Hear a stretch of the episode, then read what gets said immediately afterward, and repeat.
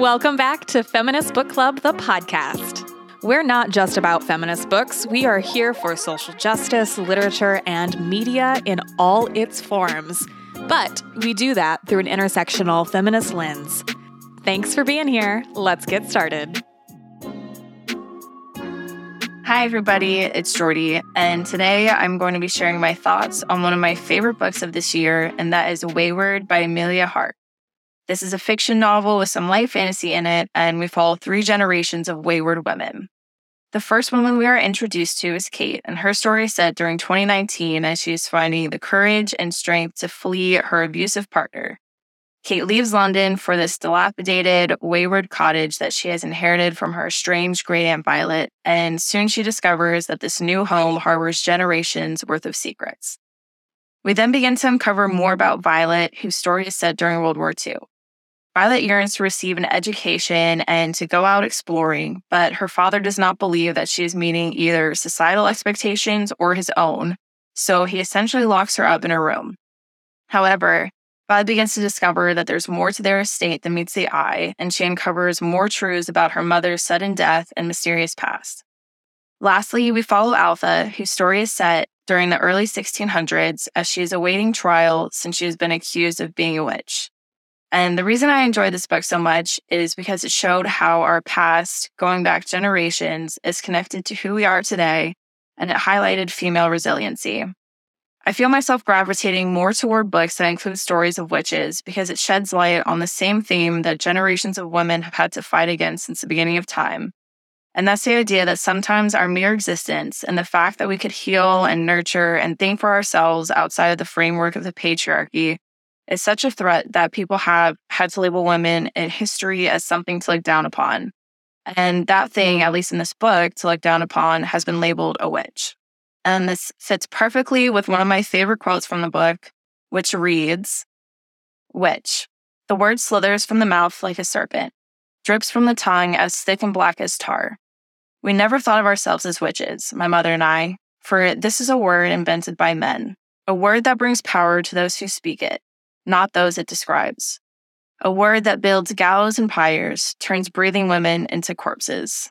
Like I said, this book follows multiple timelines and points of view, and it's relatively short, so it was extremely bingeable for me. Plus, the cover is absolutely stunning, and I'm a sucker for a good cover. So if you haven't already, I highly recommend picking up this book. And with that, happy reading, friends. At Feminist Book Club, one of our favorite genres of nonfiction is learning the stories of the women behind famous or powerful men. So, I am thrilled to share a brand new book with you. Parachute Women, Marianne Faithfull, Marsha Hunt, Bianca Jagger, Anita Pallenberg, and the Women Behind the Rolling Stones by Elizabeth Winder. These four women worked tirelessly behind the scenes to help shape and curate the image of the Rolling Stones.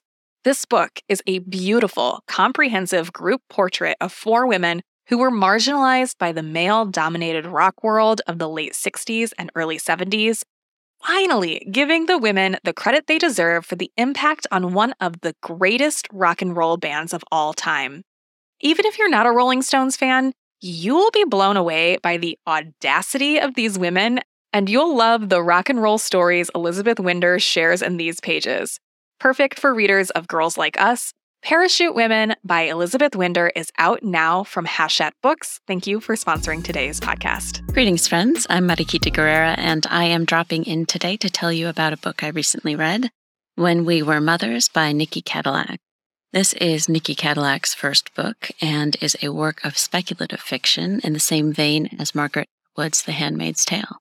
It takes place in a future version of our world where women have had the right to physically carry a pregnancy removed from them. Quick note before I proceed this book deals with the idea of cis women with one passing mention of trans men, a comment that is elided by and not brought back into the conversation. As always, when discussing books with this narrow scope, I want to clarify that not all women have uteruses and not all people who have uteruses are women. That's not a CYA thing, that's a factual thing. I didn't feel like it necessarily distract, detracted from this book, but it certainly could have added to it, bringing that topic up a little bit more. But in this future, cis women are, quote, safeguarded, unquote, at birth, safeguarding being a euphemistic term for sterilization. They're given a metered amount of hormones throughout their lives, but they are unable to physically conceive a child. Children instead are gestated in plastic wombs, kind of like plastic bassinets, until they reach full term and then they pop out like fully formed babies. Another editorial here, but if they could just keep them in there until 40 weeks, I think they could keep them in there a little bit longer until they at least develop circadian rhythms around three months. But maybe that's just me being salty. It is illegal in this world to circumvent this method, and every person has an implant that monitors their vitals, hormone levels, location, and etc. Our story opens in the birthing suite of a secret location. Celeste, the best friend of our main character, Lucinda, is preparing for the end of her natural pregnancy. The world building here is vague, which I appreciate as it draws the reader in to fill in the gaps. Lucinda and her mother, as well as a number of other women, belong to something called the Society, which is an underground movement to provide and protect natural pregnancy. This isn't a spoiler because the back of the book tells you it's coming, but Celeste dies during childbirth from a placental abruption. The group then quickly sets off to cover up the true cause of Celeste's death and hide the location of the society. However, Celeste's death sets off a series of events that drives the remainder of the story and forces the society back out into the light. The detective assigned to investigate the case is unwittingly and personally connected to the society, and this forces a personal reckon- reckoning of his own. Everything reaches a devastating climax that causes all the players to reevaluate what they know to be right and wrong. The pacing in this book was pretty consistent, something I appreciate in a work of fiction that nears 400 pages. I felt pretty invested in the characters, except for the character of Celeste. Honestly, I could have used more connection with her before she died. To have her eliminated without getting a better idea of who she was and what she wanted made her more into a concept than a character a situation which is carried through the rest of the book. Another thing that honestly disrupted my enjoyment of this book is that both of the main characters, Lucinda and the detective, Amika Abudo, were people of color, but the author very clearly appears to be white. I'm all about diversifying characters in fiction, absolutely, but this felt a little bit tone deaf. It would have been better to have the side characters be people of color, fully realized and compelling characters, but this feels like kind of a rookie writer move. Well intentioned, but definitely better avoided. While I'm on the topic of things that took me out of the story, the author's choice to frequently identify and comment on eye color was peculiar. Maybe this is because I don't honestly ever notice eye color unless it's striking, but this was a common way that characters were described. Everyone has novel colored eyes in the future, maybe. I think with these edits and critically also allowing conversation about trans men and why cis women weren't the sex chosen for sterilization would have vastly improved the story. Overall, I'd say this was a captivating story and timely. It was a fairly quick read and looks at the perspective of reproductive rights from a different angle, not whether or not people will be forced to bring an unwanted pregnancy to term, but instead whether there will be the option of pregnancy at all, and who is authorized to make permanent decisions about our own bodies. This isn't a new conversation either. For a long time, a long, long time, the state has made decisions about which people were worthy of pregnancy and which were not. And people are still being sterilized without their knowledge or consent.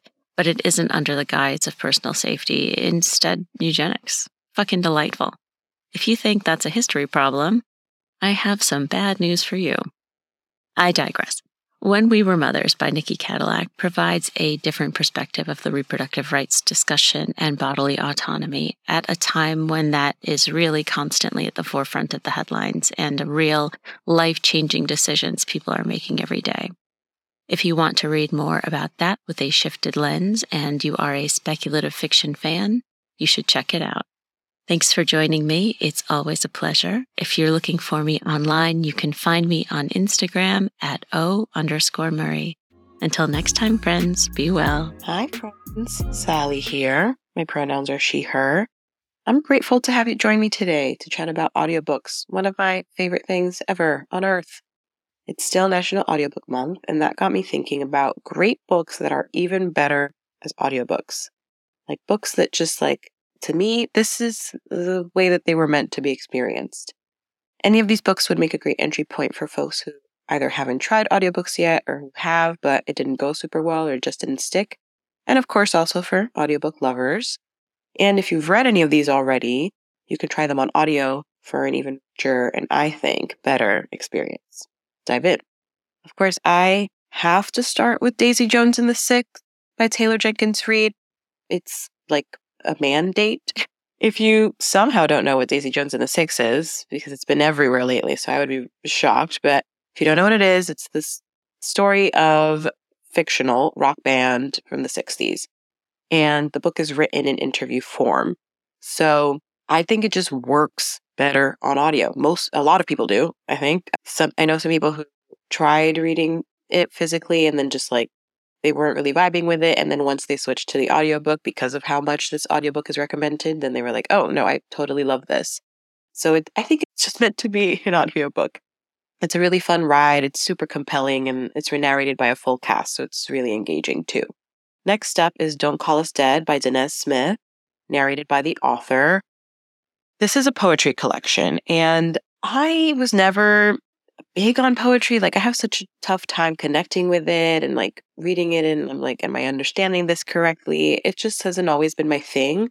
What I realized lately is that what I do enjoy is listening to the audiobook of a poetry collection read by the poet. And that's what this is. The poems themselves are really, really beautiful. They pack quite a punch. Danez Smith covers a lot of topics in them homophobia, transphobia, racism. And it's definitely worth a read. I'm actually about to start Homie by Danez Smith this weekend for a book club that I'm in, and I'm really looking forward to it. Next up is Sleeping Giants by Sylvain Neuvel, also narrated by a full cast. This book is very challenging to describe, which maybe is why it's like not super, like the most popular. It's a book about a little girl who goes missing and then she's discovered eh, like in a hole on a hand, like a massive hand. And it's an alien artifact. And then, so like many teams come together to try to figure out what it is and is it alien and all of that. That sounds boring, but it's really great. And this is meant to be experienced as an audiobook. I tried picking up a physical copy actually once, and it just wasn't the same. It was a fun experience. There are a lot of like mixed media books that are fun because they're mixed media that then on audio, I think just shine. And this is definitely one of them. I will say this is the first in a trilogy. If you do go through the trilogy and you do not enjoy the third book, I am sorry. Okay. A lot of people don't. And specifically for the audiobook, they made an interesting casting choice for the little girl. I do not know why she has a Puerto Rican, New York, like Nuyorican accent. It's very confusing to me. But Sleeping Giants, fantastic, stellar, one of my favorite books of all time. Next is Clap When You Land by Elizabeth Acevedo, and it is narrated by Elizabeth Acevedo and Melania Luisa Marte. I would recommend any of her books, really, on audio because they are typically novels in verse. And so they read like poetry, oh, kind of. They're just a really beautiful listening experience. This one in particular is about two girls who one of them grows up in DR and the other one grows up in New York. And they have the same father. The father dies and then they discover each other. And it's just a really touching book that I think is made better by the audio experience. It for me personally, it was such a lovely, like, I don't know, way to connect to my identity as a Dominican in New York. It's great. Read it. And finally, I have to, have to, have to, have to, like maybe mandated by law. Just kidding. Fuck the police. I have to end with Thank You for Listening by Julia Whelan. It is a rom com about audiobook narrators written by an audiobook narrator who specializes in narrating rom coms. I have to include it. It is so fun to listen as an audio. It's, I vaguely remember the setup here, even. I just, I know that like she is on a certain, like a journey. She's like trying to rediscover herself and accept herself and all of that. the love story itself was really sweet. There's a little bit of like mistaken identity piece kind of going on, or maybe like secret identity, not mistaken identity. But I really enjoyed the like slow burn of this. I, I found it so heartwarming. It was so sweet and cute. But yeah, like specifically, why would you not listen to this as an audiobook? Like this is what it was made for. It is so, so fun. I mean, obviously, if you like romance. So I love an immersive audiobook experience. If you have any recs at all, please do reach out. As always, you can find my social media handles in the show notes. And remember that Feminist Book Club now offers an audiobook option for your monthly subscription. I'm so excited about it. Be sure to check the show notes for that as well. And happy reading, y'all. Hi, my name is Ashley. My pronouns are she, her, and I am here to talk about the FIFA Women's World Cup particularly the team, Megan Rapinoe's retirement, the lackluster coverage or support for the LGBTQ plus community, streaming services, and the importance of following players as well as organizations that will be reporting on the team and the Women's World Cup as a whole. So, the Women's World Cup is going to take place in Australia and New Zealand from July 20th through August 20th. Not only is the women's national team looking to win their fifth World Cup, they are also looking to make a three-peat. The captains will be Lindsey Horan and Alex Morgan. Prior to the team leaving for the World Cup, Megan Rapinoe announced her retirement. Having been a college player and a professional player for a number of years, she is looking to make this time to be her last run as a professional soccer player. Megan is not only a prolific soccer player, she is also a well renowned advocate. She famously said during a World Cup in the locker room that she wasn't going to the fucking White House. And this was at a time when that man was in office. And traditionally, US teams go to the White House after winning a championship to celebrate and to have some some pride in their in the team. But she said that she wasn't going, and this caused a back and forth between her and that man. But it also raised her profile as a, a soccer player and for her advocacy that she has done with Black Lives Matter, for social justice issues, for civil rights, and within the LGBTQ plus community. So, Megan Rapinoe, congratulations on your retirement. Thank you for your activism and your advocacy. And we look forward to seeing what you do post uh, your prolific career. So, in turn, we just finished Pride Month, and Pride Month was looking quite lackluster with sports organizations and corporations as a whole hockey had a number of issues related to whether or not jerseys and arenas could have a pride celebration. We also saw that with the Dodgers baseball team. And just what exactly does that mean and what that could entail if they move, these teams move forward with having LGBTQ plus representation. FIFA banned the One Love band that athlete that athletes could have worn during the Women's World Cup. And that was in support of the LGBTQ plus community. It was going to be a rainbow band that they could wear. And it was very telling of the efforts to sort of silence and to keep quiet about the awareness of LGBTQ plus issues. And it was also mostly sparked because of countries that that ban a lot of the appreciations and love of the LGBTQ plus community. So instead, they offered eight other options, but it was also just very, very disappointing to see that the LGBTQ plus community wasn't able to be represented in those eight options. It felt like a passive quietness to move away from the the disturbance, if you will, at hand of the One Love band being banned. So, with that said, that focus of wanting to make sure that the LGBTQ plus community has a global presence with athletes, there's also been a boom in streaming services. Fox and Telemundo are airing the soccer matches, as well as Fubo TV, Peacock TV, Sling TV, and YouTube TV. And this is important to make sure that these soccer matches have a global stage to be aired on. A lot of people have these streaming services. So to make sure that they are accessible and also they're profitable. We've seen with football and baseball and a bunch of various sports that have moved more to streaming services for better or for worse, but it provides more options to have these sports seen by viewers.